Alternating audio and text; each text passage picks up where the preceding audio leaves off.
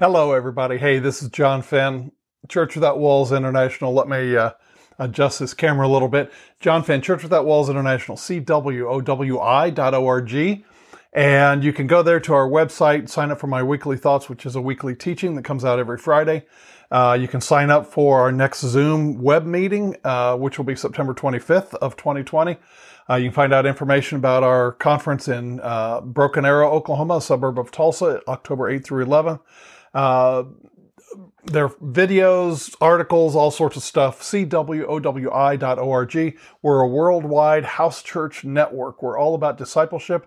Discipleship is the lifelong process of implementing the teachings of Jesus and our walk with the Lord into our own lives. And so that's why I do these.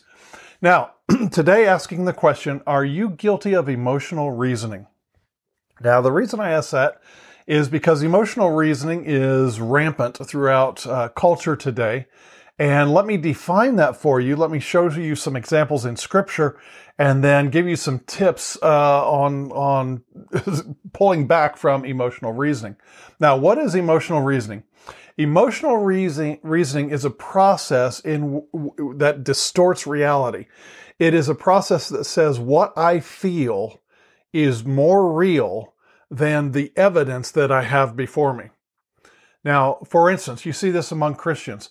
I don't feel saved, therefore I'm not saved. Now, a person who would say that would say, yes, I believe in Jesus. Yes, I love the Lord. Yes, I've seen answered prayer in my life, but I don't feel like I'm saved, therefore I must not be saved. That's emotional reasoning. It it it, it distorts reality. It, it the emotions uh, take precedent over the empir- empirical facts, the the um, um, the uh, the the evidence. That would be the word. Thank you. Uh, the evidence. Uh, in other words, the emotions override any evidence of it. I, I don't feel saved, therefore I'm not. I don't feel God is close to me uh, as I used to, therefore he must have moved away. Now, Scripture would say that Jesus says, I'll never leave you nor forsake you. First John two twenty-seven says, the anointing which you've received of him is a truth and is lie. It always is not a lie and it always stays with you, et cetera, et cetera. You have Christ in you, the hope of glory. Anybody who's concerned about their salvation, and yes, they acknowledge they still love the Lord, they still pray, they worship, et cetera, et cetera. They just don't feel close to God. Therefore, they must not be saved, or therefore he must have moved away, or they've done something wrong. That's emotional reasoning. The evidence says that nothing has changed, but the person is guilty of not taking charge of their emotions and their thought processes. You know, Second Corinthians chapter ten and verse five says, we are to take captive our thoughts to the obedience of Christ. The word captive there is literally the word spear or spear point. It means to, to take your thoughts at the point of a spear captive to obedience to Christ. Now that involves work. That involves effort. Let me give you an example too. In, uh, Uh, it, you see this in, in social media all the time. You'll have uh, two candidates, you know, one of which supports, whose party supports largely biblical uh, based uh, platform beliefs. Okay. Uh, and then you have another party that does, that is exact opposite of biblical beliefs.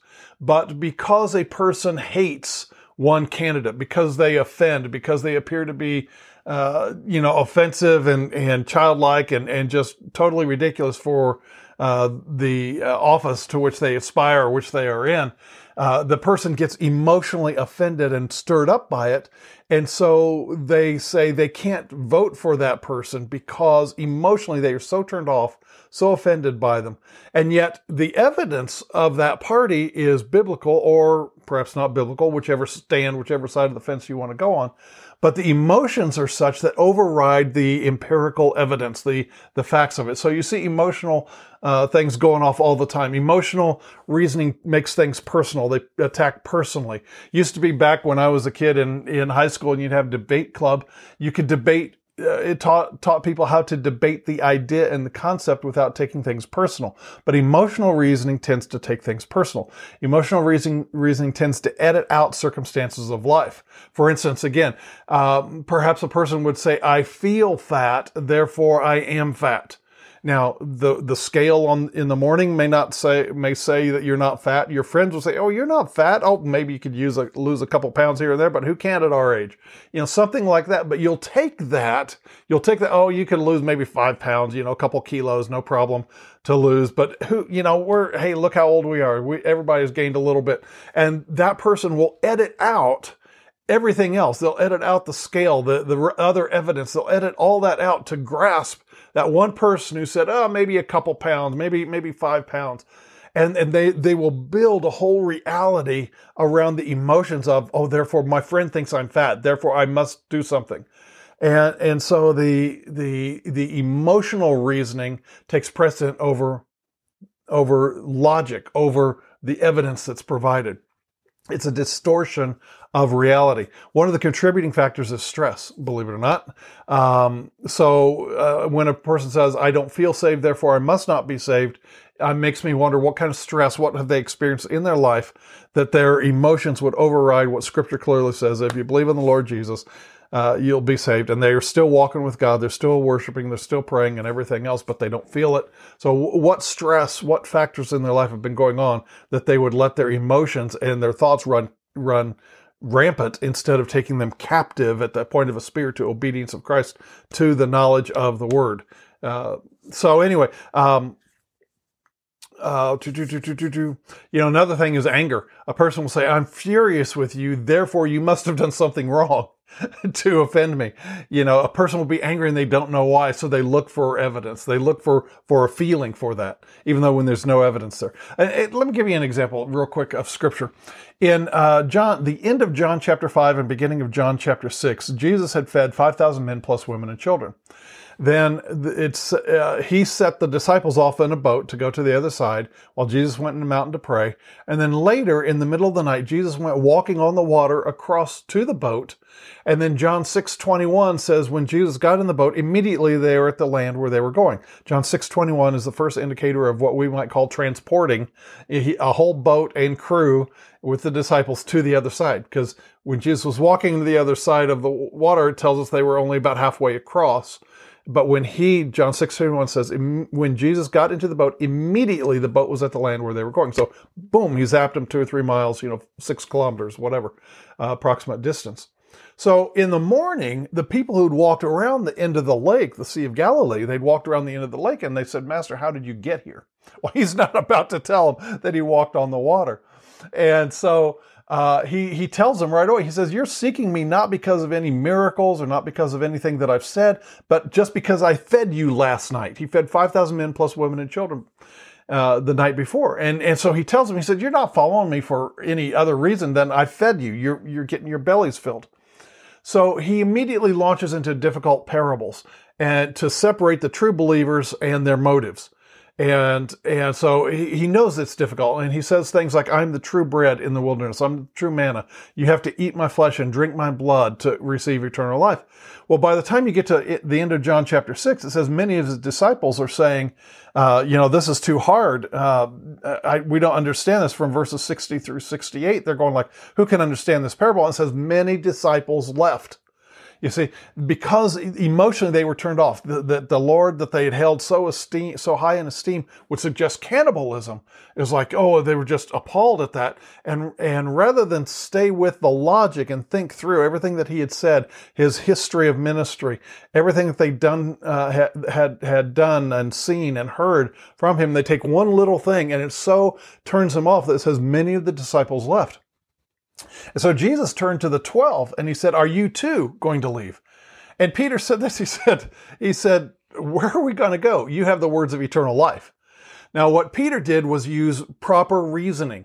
In other words, he was just as, as confused and just as befuddled and just as turned off by Jesus's parable uh, of, of eating my flesh, drinking my blood, that he's the true manna.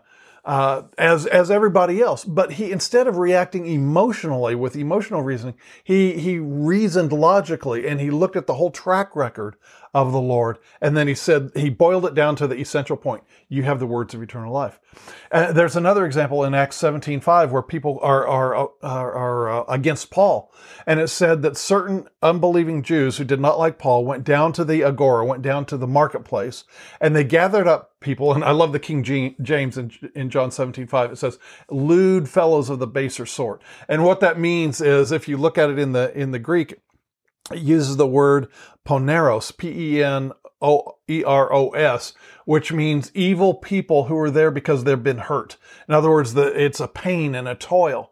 Uh, in other words, they looked for people who, who could easily be stirred up, who were in pain and turmoil. Maybe they were unemployed. Why were they hanging out at the marketplace? Why do they have the free time to be able to riot? You know, we don't know, but people went and got to the marketplace and, and got a bunch of people and stirred them up, and then they came against Paul. You see, that was emotional reasoning. Very easy to manipulate people emotionally when they are used to emotional reasoning instead of logic and, and other reasoning. So the point is this: now that you know what it is, you can identify it uh, in your own life, in social media, in that of your friends. What would you say to your friend who is, is reasoning beyond, you know, using emotional reasoning? They don't feel like this, therefore it is. That they distort reality by what they feel, Uh, rather than what they can think through logically. Think about that, about how you can bring that person back to using logic and reason. Because again, Second Corinthians ten five says that our battle is not against flesh and blood, but against unseen forces. And that we have to personally, on a daily basis, take every thought captive that would rise up against the knowledge of Christ. See, there's that basis of the knowledge of Christ. And we have to bring it captive at spear point into the obedience of Christ. And there's a whole lot of people who don't want to do that discipline, who don't want to exercise and catch themselves in that. They think, I uh, maybe uh, maybe the anointing has left me because I don't feel it. Other people stole it from me. Uh, I did something in my life to cancel the anointing. God has get, taken his gifts away from me. They, they feel like that. And even though chapter and verse says that's not possible, that God doesn't do that, And, and instead of looking at the evidence in Scripture and the reality of God in their life over the course of, of years and maybe decades, uh, they let their emotions run with it. So our job in part of the discipleship process is learning how to take our thoughts and our emotions captive to the obedience of Christ, and we balance that, them out, and we make those emotions and those thoughts captive to right thinking. All right, hope that's been a good lesson for you on emotional reasoning versus logical reasoning, and there is that balance to it. I hope it's been a blessing to you. God bless.